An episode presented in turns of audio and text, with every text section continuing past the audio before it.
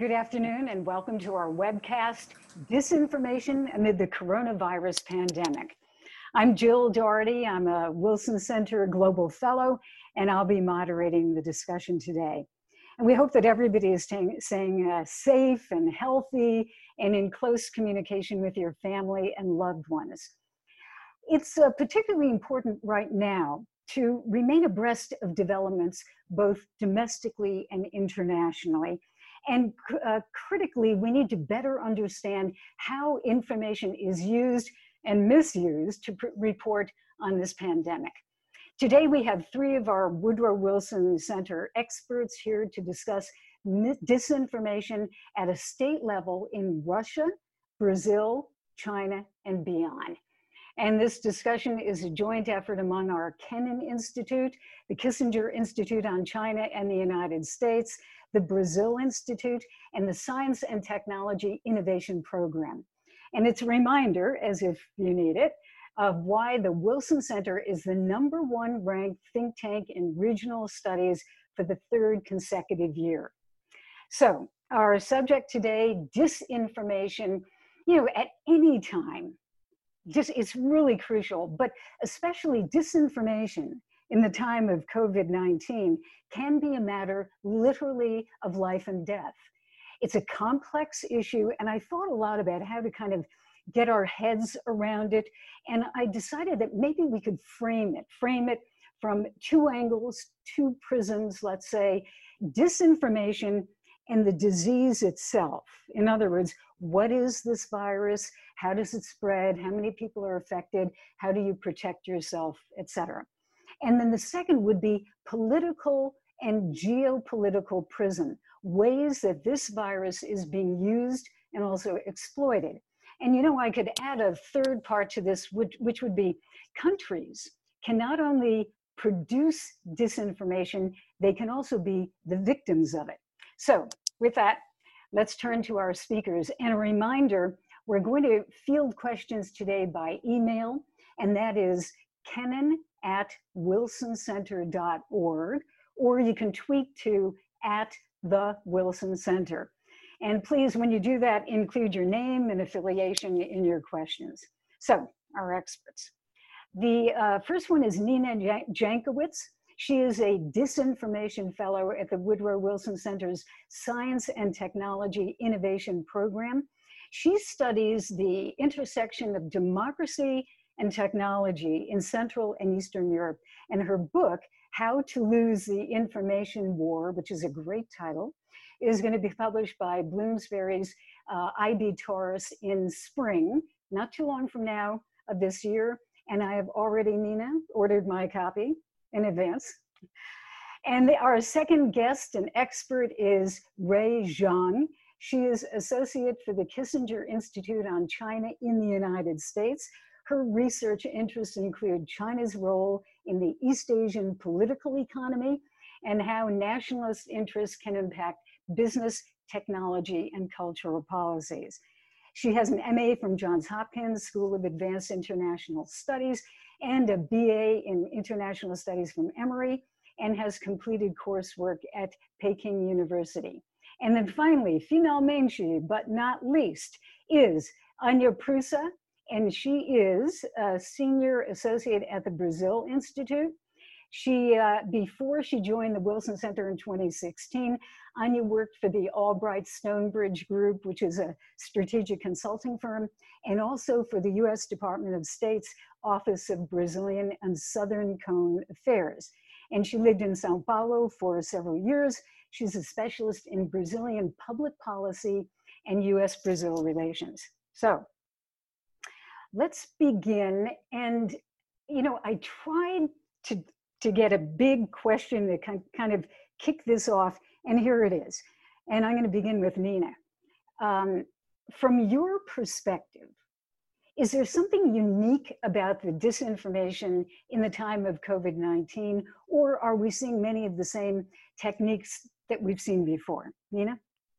Thank you, Jill. And it's a pleasure to be here today on this fabulous all female panel. Uh, only the Wilson Center could put something like this together, and it's, it's a pleasure to be here. I hope everyone is staying safe and healthy. Um, I think what is unique about the COVID 19 crisis is that it is literally affecting everyone around the world, and that everyone is feeding on the same fears for their own health, for their loved ones' health. And there's this lack of information because of the novelty of this virus. Um, and that is why it's such a fertile ground for disinformers of all stripes, not only uh, foreign disinformation, but also domestic disinformation. Your, you know, normal hucksters who are trying to peddle snake oil and miracle cures on the internet. This is fertile ground for everyone, and I think that is the the unique thing. On the other hand, I have been a bit frustrated um, that everyone seems to be reacting as as if uh, they're surprised that disinformation is being peddled during this crisis because the, the thing that makes it similar to past disinformation crises is the fact that disinformation runs on emotion. And although you know we have shortages of toilet paper and pasta right now we don't have shortages of emotion in this crisis. Uh, and that all of all of the best disinformation is grounded in that emotional visceral truth. And that's what draws people to it. Um, certainly that's how russian disinformation has worked for the past 10 to 15 years not only here in the united states. If you look at uh, the mueller report and all of the advertisements and posts that were made around the 2016 election. All of those were grounded in these very emotional, hot button issues. But if you look at the work that Russia did uh, in its near abroad in countries like Estonia and Georgia, uh, Czech Republic, um, all of the issues that the Russian Internet Research Agency uh, and Russian security services have been pushing related uh, in their disinformation game have all been grounded in that emotional truth. So I think that's a really important point. We're not talking about fakes, we're talking about things that are very, very real to people, and that's what draws them in and manipulates them. And that's why I've been advocating advocating for something that I call uh, informational distancing. Just like we have social distancing uh, with regard to keeping the virus at bay, we need some informational distancing in order to push back against these narratives of disinformation that have been proliferating over the past couple weeks. So I think my advice to everyone is if you are reading something uh, that seems to be good, too good to be true, or you feel your emotions rising, you are probably being manipulated, and it's time to put that device down and walk away. Um, with regard to Russia specifically, we've seen a couple of reports coming out or being leaked uh, from the Global Engagement Center at the State Department, which deals with uh, disinformation, as well as the EU's External Action Service had a had a report that uh, the many of the European papers were reporting on a couple of weeks ago um, that said, you know, of course, Russia is using this moment, capitalizing on this moment, and that's not surprising at all to me. Again, Russia uh, operates on our fissures in our society um, and uses and exploits these moments in order to drive more division, uh, not only within America, but certainly within the European Union. Um, but it's not just about creating that chaos and creating that division this time. I think a lot of the audience for that propaganda, that disinformation, isn't necessarily just Americans or just Western Europeans, it's also Russians uh, because Putin has a crisis on his hands, uh, just like every other country does. And he is now trying to grapple with his handling of the crisis. So the more that he can make the United States and Western Europe seem like they are not living up to what their citizens are expecting, the better that looks for him at home. And that's why I think we saw this uh, delivery of aid, not only to Italy, where all of the aid was emblazoned with from Russia with love in English and Italian, but also the aid that was delivered to the United States late last week, which we may or may not have paid for. Reports are differing, but uh, still, that is a PR win for him. Um, and he's able able to point to that as you know the russian uh, public health system is dealing with many of the same challenges that we are here with personal protective equipment et cetera et cetera and he's able to say well you know the americans the europeans aren't doing a very good job with this either. Uh, at least i am able to provide these basic services for you and this is why you know you should buy into this authoritarian regime that i have built over the last 20 years. So again thinking about the audience is really important. It's not just americans it's not just europeans but it reflects back to putin's position at home. And i will leave it there. Okay great. Thank you very much nina And now let's move on to Rui Zhong. Uh, Rui, obviously, we know that it's believed that the uh, virus began in China. And there were early stories, dis- disinformation stories coming out of China, but also coming out of other countries, that it was a bioweapon, that it was created by the United States military, etc. But let me return to that question that I began with. Um, is there a difference, something unique about the disinformation that you're seeing uh, coming from the government in China um, during this COVID 19 uh, crisis or pandemic? Or is it kind of the same thing that has happened before? So, China is very unique as a disinformation case because it is both a producer of disinformation, uh, but also it's a target of disinformation as the first country that was hit by the COVID 19 outbreak. And I think that both of these roles as the producer of disinformation and as a target of disinformation has effectively slowed down the flow of information so before i describe you know china's disinformation ecosystem i want to talk a little bit about xi jinping's role in covid-19 Xi is very selective about how he presents himself publicly he doesn't hold you know daily or regular press conferences. He often delegates uh, regular interactions with domestic and foreign media to others within the government and party apparatus. But at the same time, he also tries to sort of project a certain image. And that image is somebody that's sort of like a fatherly sage, a rational actor, maybe doesn't play up the machismo quite as much as Putin or Bolsonaro or Trump, but he wants to sort of project that rational actor image. However, in this case, Xi really did kind of hedge his per- his appearances in um, action and didn't appear at the center of coronavirus fighting efforts until March when he visited Wuhan. So this piece of information is something that's actually censored, even though people um, are able to sort of piece it together through uh, looking at media. Um, so with that note, let me sort of describe you know what's been happening in in china so disinformation in china starts first and foremost at the domestic level so what this means is that from a top down perspective you have uh, state media you have the official propaganda bureau you have the cyber state administration all of these agencies co-opt control and shape the narrative as time goes on to give you an example, let's talk about Li Wenliang. He is a doctor that has been described in China as a whistleblower. In December, he sent information to his WeChat contacts of SARS like symptoms in his patients. Um, later on, he uh, was treating patients and was infected by COVID 19 and has since unfortunately passed away. Um, after his death, there was an outburst of anger within Chinese social media and um, how the party managed this potential political problem is that recently Li was officially labeled as a martyr.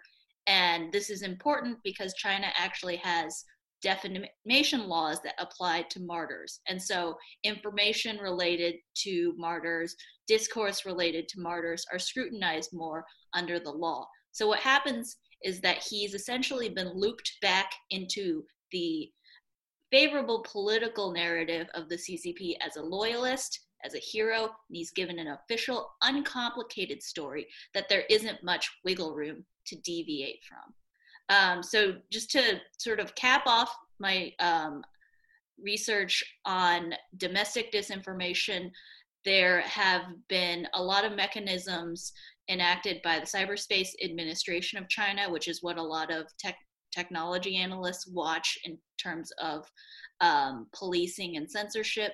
There's been a marked increase in more aggressive censorship efforts starting in early March, including account deletions, limiting uh, WeChat users' ability to post um, information or discussions.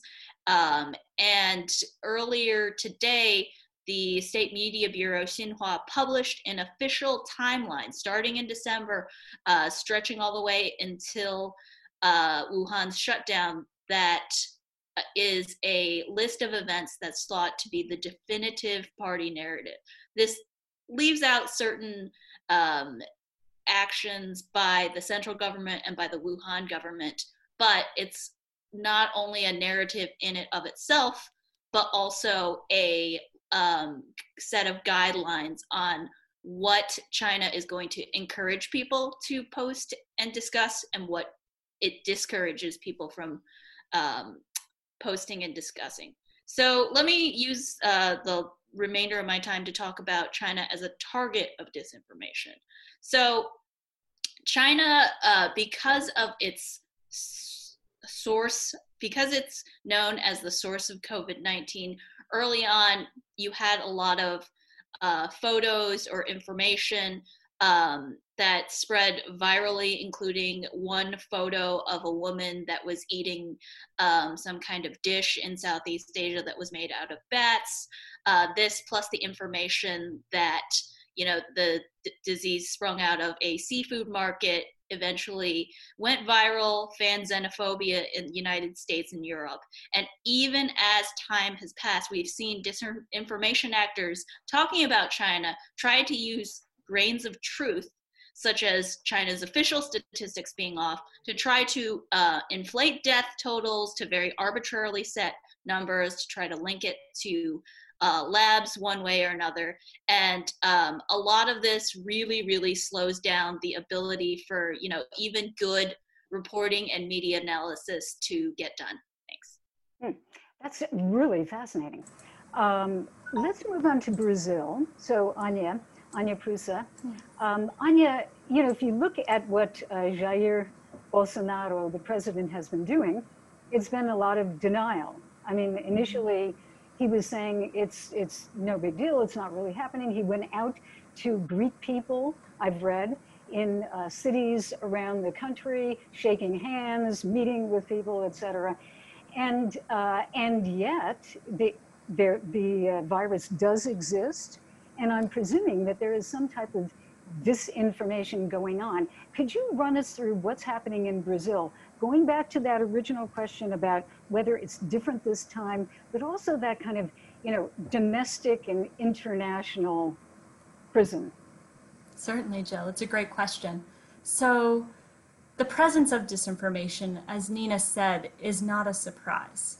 Um, we know Brazil is heavily saturated when it comes to social media. The country is Facebook's fourth largest market, and Brazilians spend roughly four hours a day on social media, those of them who are online. And in recent years, we've also seen numerous disinformation campaigns in Brazil, everything from the spread of fake news during the 2018 uh, election cycle to disinformation about uh, the vaccine against yellow fever.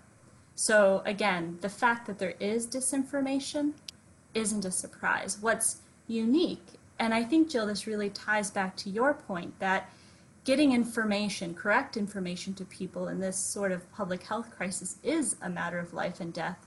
What we are seeing is that the response in Brazil to the presence and spread of disinformation has actually been very active, very concerted to try to contain that and to get the right information into the hands of citizens. Um, and this is something new that we're seeing in Brazil. So, first of all, as you mentioned, the president of Brazil is playing an active role uh, in generating and sharing disinformation about public health recommendations uh, at this moment. Um, he's emerged over the course of the last month as one of the most well known skeptics, as you mentioned. Uh, he's downplayed the seriousness of the disease, calling it a little cold and hysteria. He's blamed the press uh, for overstating the, the seriousness of this health crisis, and he's been actively discouraging social distancing and other non pharmaceutical interventions, uh, undermining, in fact, his own health minister's recommendations. As a result, what Brazilians are seeing is not a unified government message. They're seeing confusing messages, they're seeing conflict. And that's not reassuring, right, for people who want to look towards their government as a source of advice and a source of, uh, of response, of action to combat the spread of coronavirus. Um, strangely enough, Bolsonaro was actually one of the first world leaders to be publicly tested for coronavirus. Uh, numerous members of his delegation uh, tested positive following a dinner with President Trump at Mar-a-Lago uh, in early March. Um, and as you might remember, the fallout from that actually led to President Trump eventually being tested as well. But whereas we've seen President Trump and other leaders, such as AMLO in Mexico, take a more serious tone in the last week or two, Bolsonaro has really doubled down. Um, there are a number of possible reasons, and I'd be happy to discuss that in the Q&A session.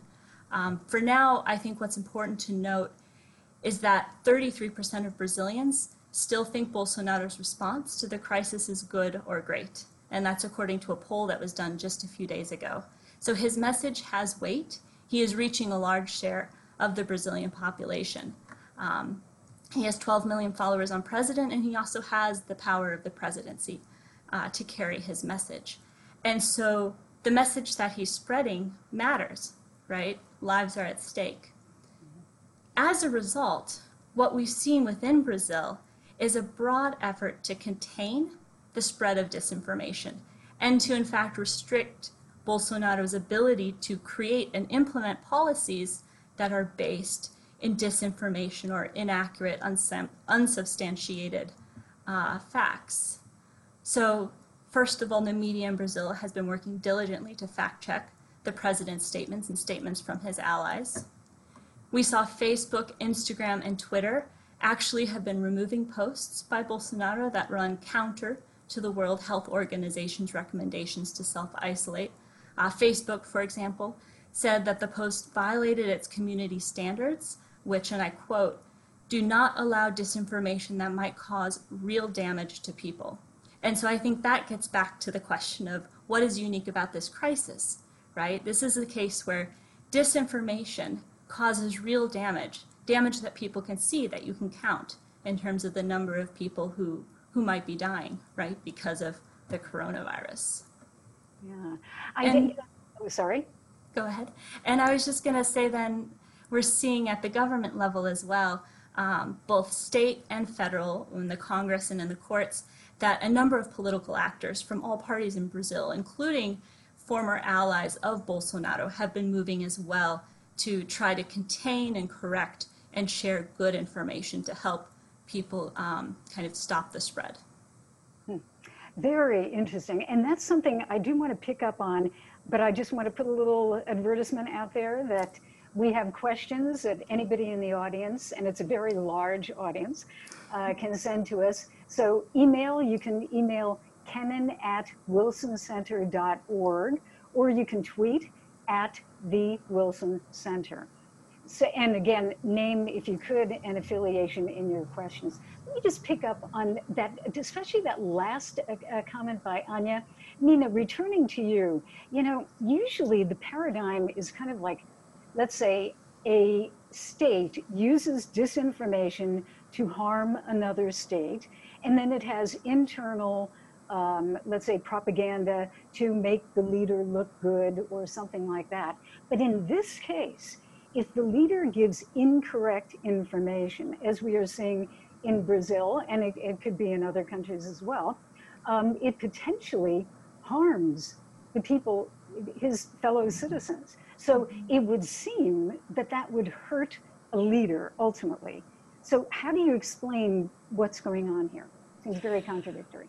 I, you know, that's a great question, Jill, and I, am not sure I can explain it. I think, again, uh, the uniqueness of this crisis to me is uh, the fear and the emotion that is driving people's informational consumption habits. And so, if they're hearing a message from a leader, whether that leader is uh, here or abroad, uh, whether it's a politician or an expert, uh, or someone who is, you know, uh, trying to look like an expert. Um, if that's a message of reassurance, I think people want to cling to those messages right now. Um, and that's why it's so, so important that we are not politicizing this crisis. Whether it's, you know, again, foreign or, or domestic purveyors of disinformation, we should be listening to experts. And experts in this case are not politicians and pundits, they are scientists and doctors. Uh, we need to be vetting our information, and if we don't feel that we can do that, uh, again, that's the time to, to step back. Um, and we really need our politicians to recognize that being and spreading uh, disinformation at this time is an extremely irresponsible thing to do that is going to cost people's lives, and that they need to be taking extra precautions on top of everything else that they already do in order to be uh, spreading information that's trustworthy. Um, and that goes for any any you know sort of crisis, uh, whether that is a, an election uh, something to do with national security, but especially things to do with health, because these are, again, uh, as you very rightly pointed out, people's lives in, in their hands. Um, and I think that's one reason as Anya was speaking about before, we're seeing the social media companies take more action than we've seen in the past, and I, I commend them for that. And I hope that they are able to uh, to rally around that sort of spirit uh, in the future, because a lot of the electoral decisions we make, for instance, that can be affected by disinformation, are having a direct effect uh, on people's livelihoods and actually their health right now as well. So it's all connected. Mm-hmm. Um, Rui and Anya, let's start with Rui. Do you have a reaction to that? And um, I have kind of a secondary question there, which is in the United States, President Trump is framing this as a war and that he is a wartime president. Do, uh, let's, if we start with Rui, what is happening in China? Is it being depicted as a war or something else? Well, Xi himself, in a speech on uh, the coronavirus, described it as a people's war on the coronavirus and um, deployed some uh, People's Liberation Army resources towards it. You also have, in addition to the valorizing of uh, doctors like Li Wenliang, the um, usage of you know doctors and nurses in what is called positive energy propaganda. So this type of information um, real and PR really um, is aimed at really um, lifting up perspectives and human interest style stories of people sort of going above and beyond. And they are going above and beyond. This isn't disinformation in of itself, but when it's deployed in a way to divert conversations from the systemic problems that um, allowed the coronavirus to get to the degree that it um, infected um, Wuhan, then um, it starts being kind of problematic in um, obscuring certain types of critical information uh, that really, um, in an ideal world, should be um, going freely through China. And for doctors and nurses specifically, the concern that they were not allowed to talk about the virus freely was a critical, critical concern throughout uh, the entirety of China's response to COVID 19. Okay. And Anya, but what are you picking up now from how we're moving into this conversation? Yes.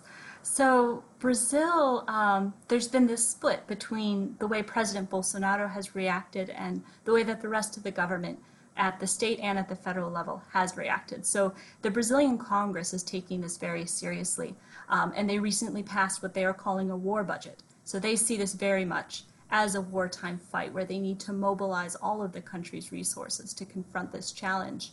Um, you know, President Bolsonaro, on the other hand, again, does not uh, take this quite so seriously.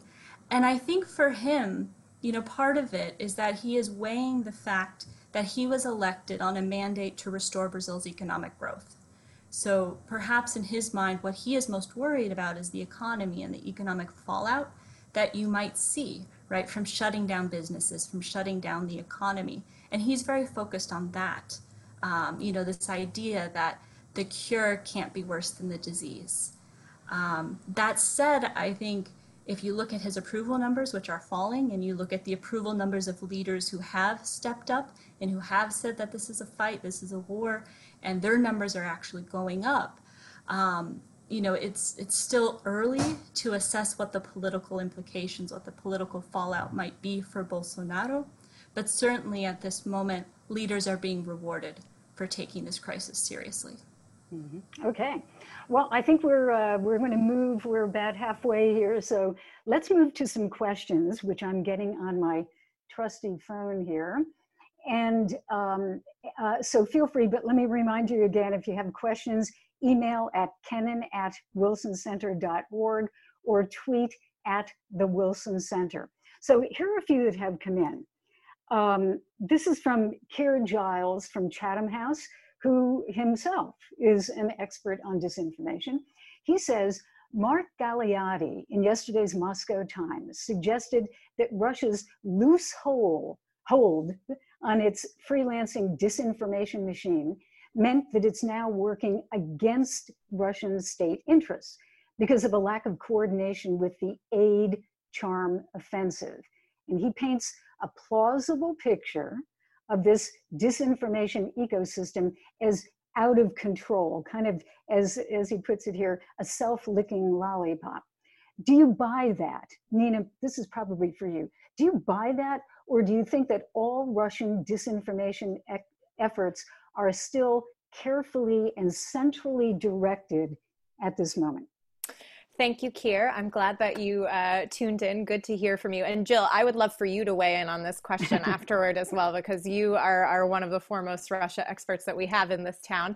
Uh, I have never thought that the, the Russian disinformation machine has been a carefully curated uh, and well oiled car. Uh, I have always described it as spaghetti at the wall, and I think given the Italian uh, issue that, that, we're bringing up, this is an apt metaphor. So um, there are a lot of different parts of the Russian disinformation machine. Of course, we have the Internet Research Agency, which is not a government agency, although, of course, uh, Prigozhin, who, who runs it, has very close ties to the government. There are the security services. Uh, there are the propagandists on Russian television. They're not uh, crossing, you know, the cleared lines together and running them up through the Kremlin clear- clearance process, right? They know vaguely uh, the the lines that they should be pushing, and I totally agree with Mark in in his great op-ed for the Moscow Times that um, that you know it's really hard to stop that ball once it starts rolling down the hill. Uh, do i think that it's necessarily working against russian interests russian state interests? That i'm not so sure. I oops i think we Putin um, because he is, uh, you know, undermining credibility from the United States about its capacity to handle crises like this. And I think that's very useful to him. Um, Jill, I would love to hear your thoughts.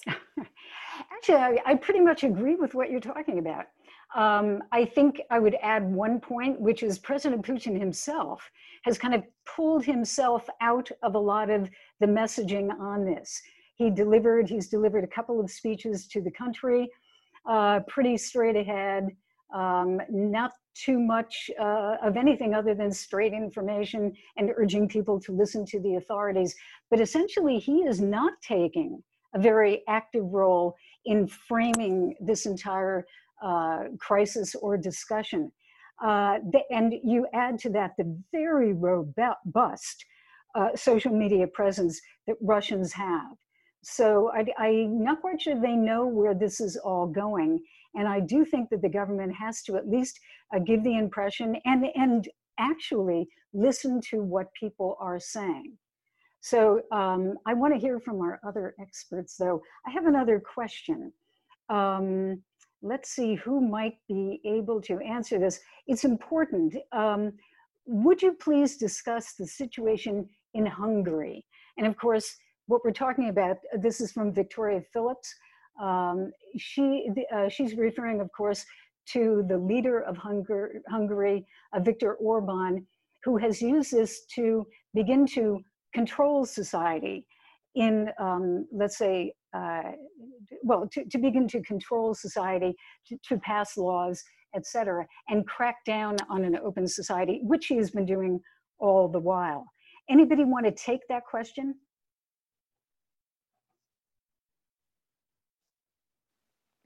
Uh, if if Rui or Anya uh, don't want to, Rui, did you did you want to jump in?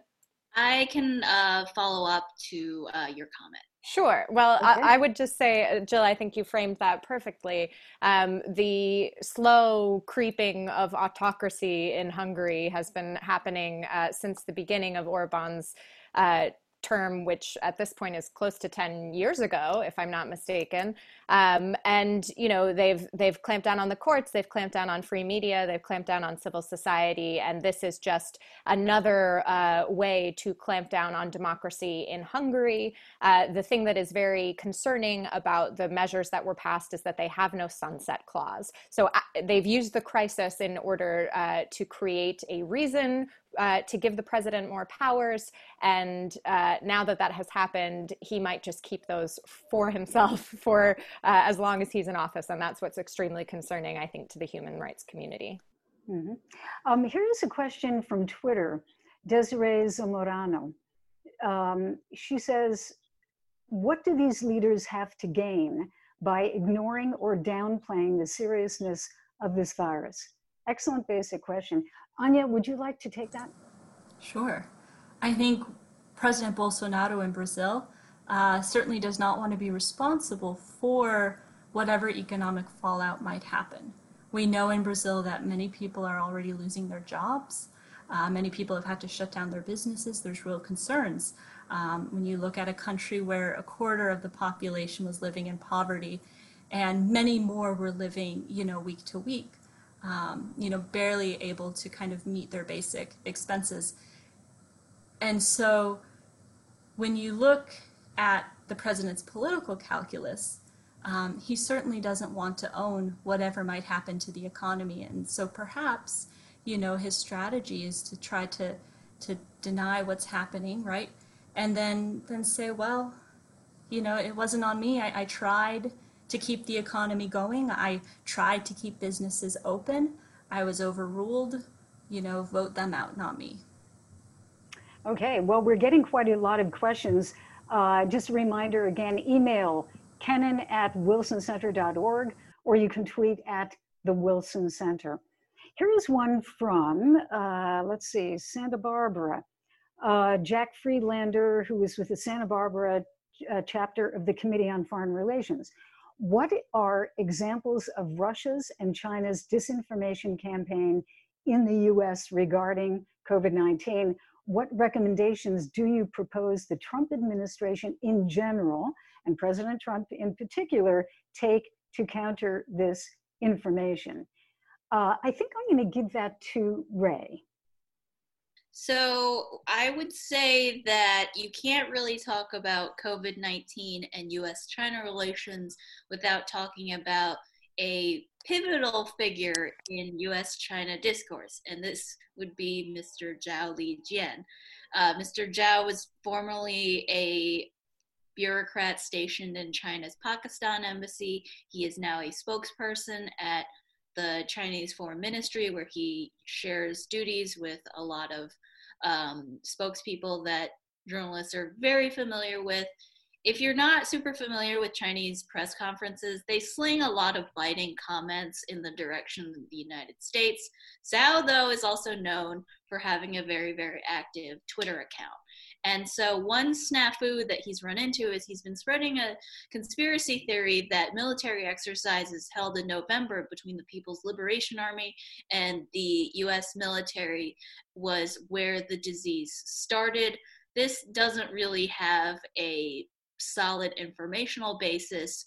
And what resulted was that re- a series of retaliatory policies um, has resulted in essentially the press expulsions of all American passport holders of some of the US's biggest newspapers New York mm-hmm. Times, Wall Street Journal, Time Magazine, uh, Washington Post.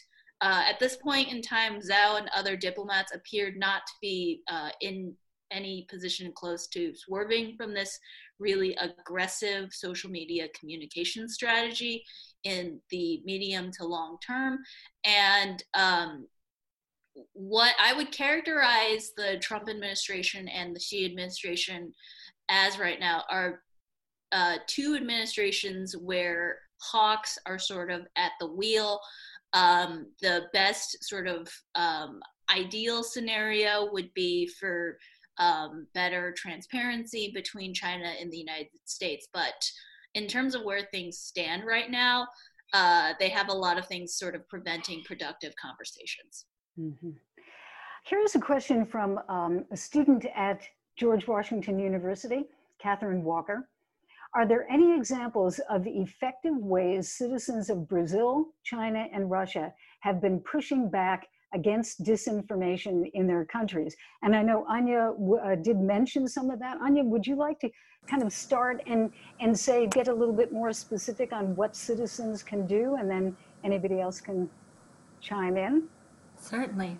Uh, so in Brazil, perhaps one of the most emblematic protests of disinformation we've been seeing um, is during President Bolsonaro's uh, statements to the, to the public, um, Brazilians are going to the windows and they're banging pots and pans to drown out his words.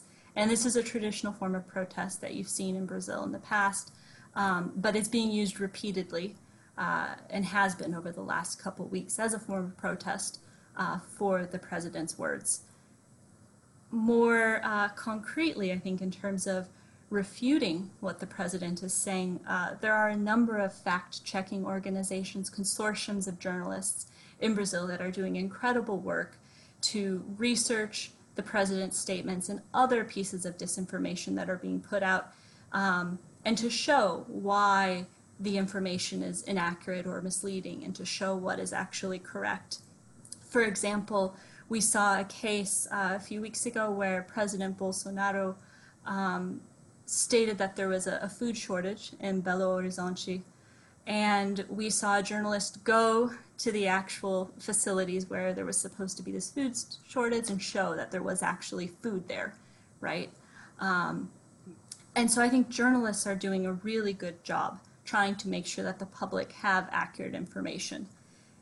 And I just want to stress that in Brazil, I think what we are seeing is democracy working, where the people have a voice, where the other branches of power also have a voice. So we've seen the judiciary, for example, say that President Bolsonaro uh, can't share messages that are against social distancing.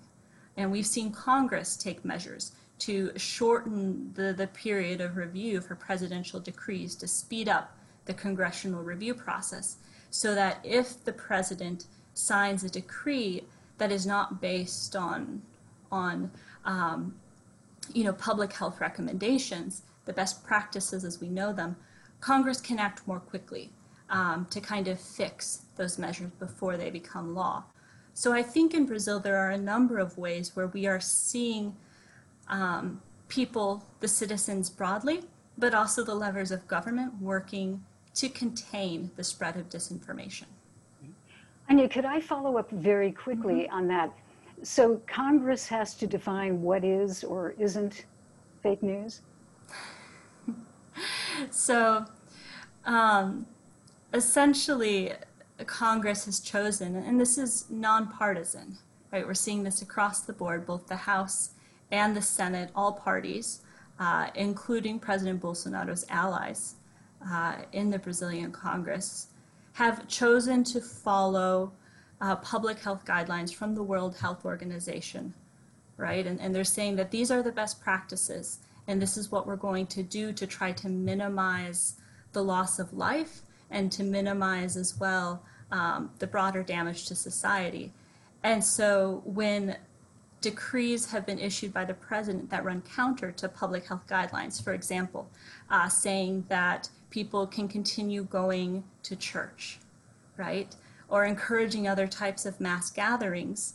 Um, Congress, as well as the judiciary, have been acting to say no, these run counter to public health guidelines, and so we do not want this to happen. It is not in the public good. That's quite impressive. Uh, we have a question that kind of flows from that, talking about um, Russia, so maybe we're back to Nina again. This is coming from Lori Brown, who's with the American Chemical Society.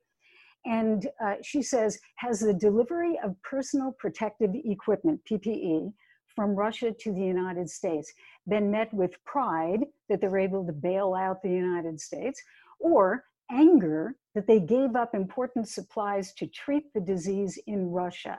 In other words, was this an effective tool for the Putin uh, regime? Yeah.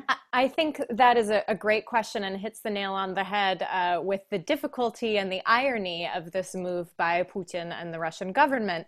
Um, on the one hand, you're seeing the Russian state media talking a lot about uh, how you know the Russian government has essentially from uh, it, it, I think the irony is really important to note here. In 2012, of course, kicked out uh, USAID, the U.S. Agency Interna- for International Development, uh, from Russia, saying that it was no longer an aid-receiving country. It didn't need the help anymore. And now here is Russia helping the United States uh, in a time of, of great need. And we do need that aid. It is important to note that. However, uh, we should not have let it be a PR coup for Russia. Uh, and we were kind of trying to clean up after the fact and issuing the statement that, you know, we bought this, it wasn't aid. Um, but uh, Lori's point is really important that Russian doctors right now are having the same shortages of PPE. Uh, in fact, in probably to the same degree, especially in Russia's regions, there have been a lot of reports about that. Uh, that you know they're struggling the same way that our doctors and nurses are. Um, I think it depends people's anger depends on who they are and what types of media they consume. And unfortunately, the Kremlin has a pretty uh, strong hold on independent media in in Russia. It barely exists, although there have been some really great investigative uh, outlets doing reports on the shortages. And it they're uh, as anya was talking about in brazil i think they are the front line of defense against russian government propaganda toward its own citizens. However uh, there are a lot of people who don't access those media. Those media are mostly online. Uh, they're not going to see those reports on russian channel one. And so if you look at what's happening on channel one and, and other russian state media uh, it is singing the praises of russian aid that was sent to the united states and they the russian government are still saying that it was aid and that the Russian that we split the costs of it. It wasn't uh, something that w- the U.S. government bought entirely. Um, so they're certainly trying to. Uh, put a positive spin on this. Um, and I think that shows that it wasn't just out of pure humanitarian reasons. Uh, there was PR value to this move as well. Yeah, there's no question that Russia, even before this, has been using foreign aid. Uh, I'm thinking Syria with, you know, uh, aid to the people that was brought in, lots of pictures white trucks. And Ukraine as well. Ukraine, yeah. So it has happened before. Um, Rui, I, here's a question that might, it's, it's a question that is always asked about disinformation, going back centuries. Uh, but it, it, it, takes, I think, importance, a little more importance right now. So here it is. Um, Dr. PJ Maykish National Security Commission on Artificial Intelligence asks if you could land changes at a huge USG, US government level, what is a slate of national recommendations that you would make to change the game of state level disinformation from China and Russia against the US? How can we turn the tide? Now, that, as I said, is a question that you could have asked a year ago at a disinformation conference. But let's take it right now, you know, very actually with COVID. Is there anything that any government could be taking, but especially here in the States, to um, fight back against any type of disinformation?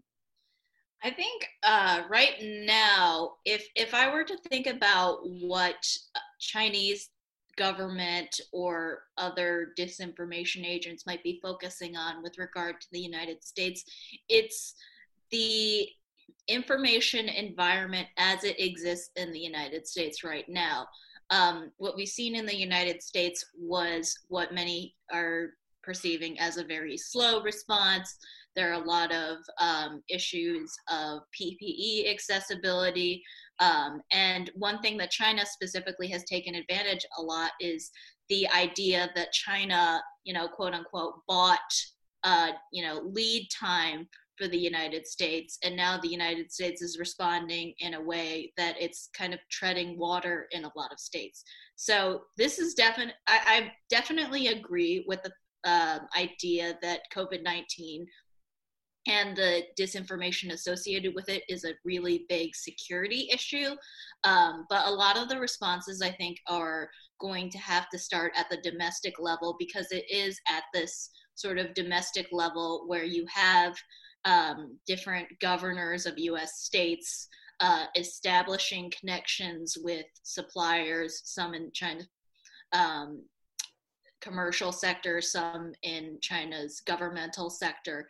And uh, in terms of disinformation, this can be really easily propagandized uh, into content, mostly still for China's domestic spaces, but at the same time, um, making use of these um, policy implementation gaps as they exist in the US domestically. Mm-hmm. Jill, can I jump in really quickly? Absolutely. I think one thing that we're really overlooking, you know, there's often when we talk about disinformation, a desire to either ban uh, Chinese um, or Russian media from coming to our press briefings and things like that. There's a desire to really push back strongly against the state organs. I think one of the most important things that we could be doing right now as a government is to be communicating more effectively and transparently about this crisis. Uh, we still see President Trump giving his press briefings every day. I am glad there is a desire to inform the people. I am not sure that is necessarily the motivation behind those briefings. Um, but the thing that I, that worries me the most about them is that he and the administration are not necessarily on the same page about their talking points. So people are, come away confused. And b they're not modeling good behavior at those briefings. They should not be holding them in person anymore. Uh, as much as they are trying to socially distance the reporters in the room people are putting their lives at risk inc- including the life of the president and, and the doctors who are advising him. A lot of other countries are doing these briefings digitally. We're doing this briefing digitally I think we need to model that good behavior and continue to communicate transparently, to prioritize experts and scientists over politicians and pundits. And uh, if we start to do that, we will have uh, put ourselves on a different informational footing um, than a lot of the other countries who are dealing with this crisis. And I hope to start to see that in the future. Well, Nina, you were uh, reading my thoughts because that is the question I was going to ask. So I will ask it, and then maybe Rui and Anya could answer it. Changing the perspective a little, I should say, this is Tracy Brown, Associated Press, Washington, D.C. Changing the perspective a little from your guests' different perspectives, can they speak about their assessment as to whether the Trump administration has used information and used it effectively in the coronavirus outbreak? So, Rui, would you like to answer that? Sure. I think that in terms of uh, China policy, there was a lot of time spent uh, trying and, and still being spent trying to, you know, pinpoint China as the origin source and to try to hold China accountable for disinformation. Um, and it is certainly an important thing to try to clarify with regards to US China relations, what I am finding a little bit puzzling is the choice to use that front and center as a foreign policy priority right now. China will still ch- have the same government because Xi Jinping doesn't have term limits um, way down the road for this issue to get hashed out. But what really confuses me right now is the decision to prioritize it over testing, treatment, uh, and quarantine center uh, construction. Foreign policy is important. Um, you're not going to find anybody disagreeing with that at the Wilson Center, but holding holding China to accountability is certainly something that you could easily do a couple months from now after the uh, case numbers in the United States have dropped. Mm-hmm. And Anya? I think the challenge, which we've seen in the US and we see in Brazil as well, is when you have a leader who doesn't necessarily agree with his advisors that then you do get a mixed message and you do get confusion and and people who are turning towards their president as a source of information for how they should act and how seriously they should take the crisis walk away uncertain of what they should be doing. And when you're facing a global health crisis, the last thing you want is, is people to be uncertain of what they should be doing or uncertain of what actions they can take, because that will either lead to panic if people have extreme reactions, or that will lead to them not reacting at all and going about their daily life. Um, and so I think from a communications perspective, what you really need is a unified message from the government. And in Brazil in particular, that's still not the case. I think here in the US, we're seeing Trump and his advisors uh, getting on the same page as the public health experts. And in Brazil, we've yet to see that happen between President Bolsonaro and his own public health team, including his Minister of Health. All right. You know, I'm looking at the clock. We have exactly five minutes. And in this case, it's going to be, as we say in the business, a hard out because it has to stop exactly at the top of the hour. So I'm going to talk really fast and ask the very last question. And you have like two and a half seconds to answer. But if you can keep it brief, I'd appreciate it. But it's for all of you. There's a misconception that authoritarian regimes handle the crisis better than democratic regimes. Do you think authoritarianism is going to have a comeback? And that's via Twitter from Nada Alwadi. And let's start with Nina. Sure. So I think, uh, you know, I'm certainly worried by some of the reactions in more authoritarian states. We talked about Hungary already. One thing we have not talked about is uh, how Russia is using facial recognition technology in order to uh, keep people at home uh, in, in, obeying the self isolation rules, uh, also using a lot of tracking and, and, digital technologies, which I'm sure Rui can speak about as well. Uh, and people are willing to give up those rights in times of crises. And I think that's something that we should continue uh, to, to really speak strongly against. Um, because, as I mentioned in my remarks just before, transparency and clear, uh, honest communication, that's one of the best uh, antidotes to disinformation. So I hope we continue to see that as we go forward in this crisis and we can stand to improve our own response here in the United States as well. All right. And Rui? So, as somebody who does China analysis and casually observes politics in other Asian states, in Asia, we've seen uh, a, a range of responses and resulting um, outcomes of COVID 19 responses. You have authoritarian states like Vietnam, and sometimes even within China, like provinces like um, Guangdong. Um, respond fairly quickly mobilize you know quarantine procedures fairly quickly. And in other places like japan you have certain interests that even though it's a it's a democratic state um, they wanted to go ahead with the tokyo 2020 olympics and delayed testing. And so um, it's it's it is a factor that authoritarian versus democratic politics can play in covid-19 responses but also their pol- specific policy priorities and the specific political dimensions within each state. All right and anya you've got about a minute. I would just say that I think democracies aren't necessarily worse off when it comes to, to responding, but also I think, um, you know, looking at Brazil, right, we've seen that the country's politicians have really set aside a lot of the partisan debate that was going on before this, and, and it was highly polarizing. Uh, and to come together and to try to work out a response um, to really help the companies and the people in Brazil survive this. And so I would almost end on a note of hope, right? That yes, there are challenges. Yes, disinformation is a problem, but we are also seeing actors rise to the occasion. And I think that's where I would like to leave this conversation. That's really, I, I can't tell you uh, how much I learned from this panel. I think you've been fantastic and you really know your stuff. That's Nina Jankowicz, Rui Zhong, and Anya Prusa, all from the Wilson Center, all from uh, various sections of the Wilson Center and schools and institutes. And I want to thank the uh, sponsorship, the Kennan Institute, the Kissinger Institute, the Brazil Institute, and one of the newest ones, Science and Technology Innovation Program. And thank you very much also to our audience. We had an extraordinarily large number of people tuning in here.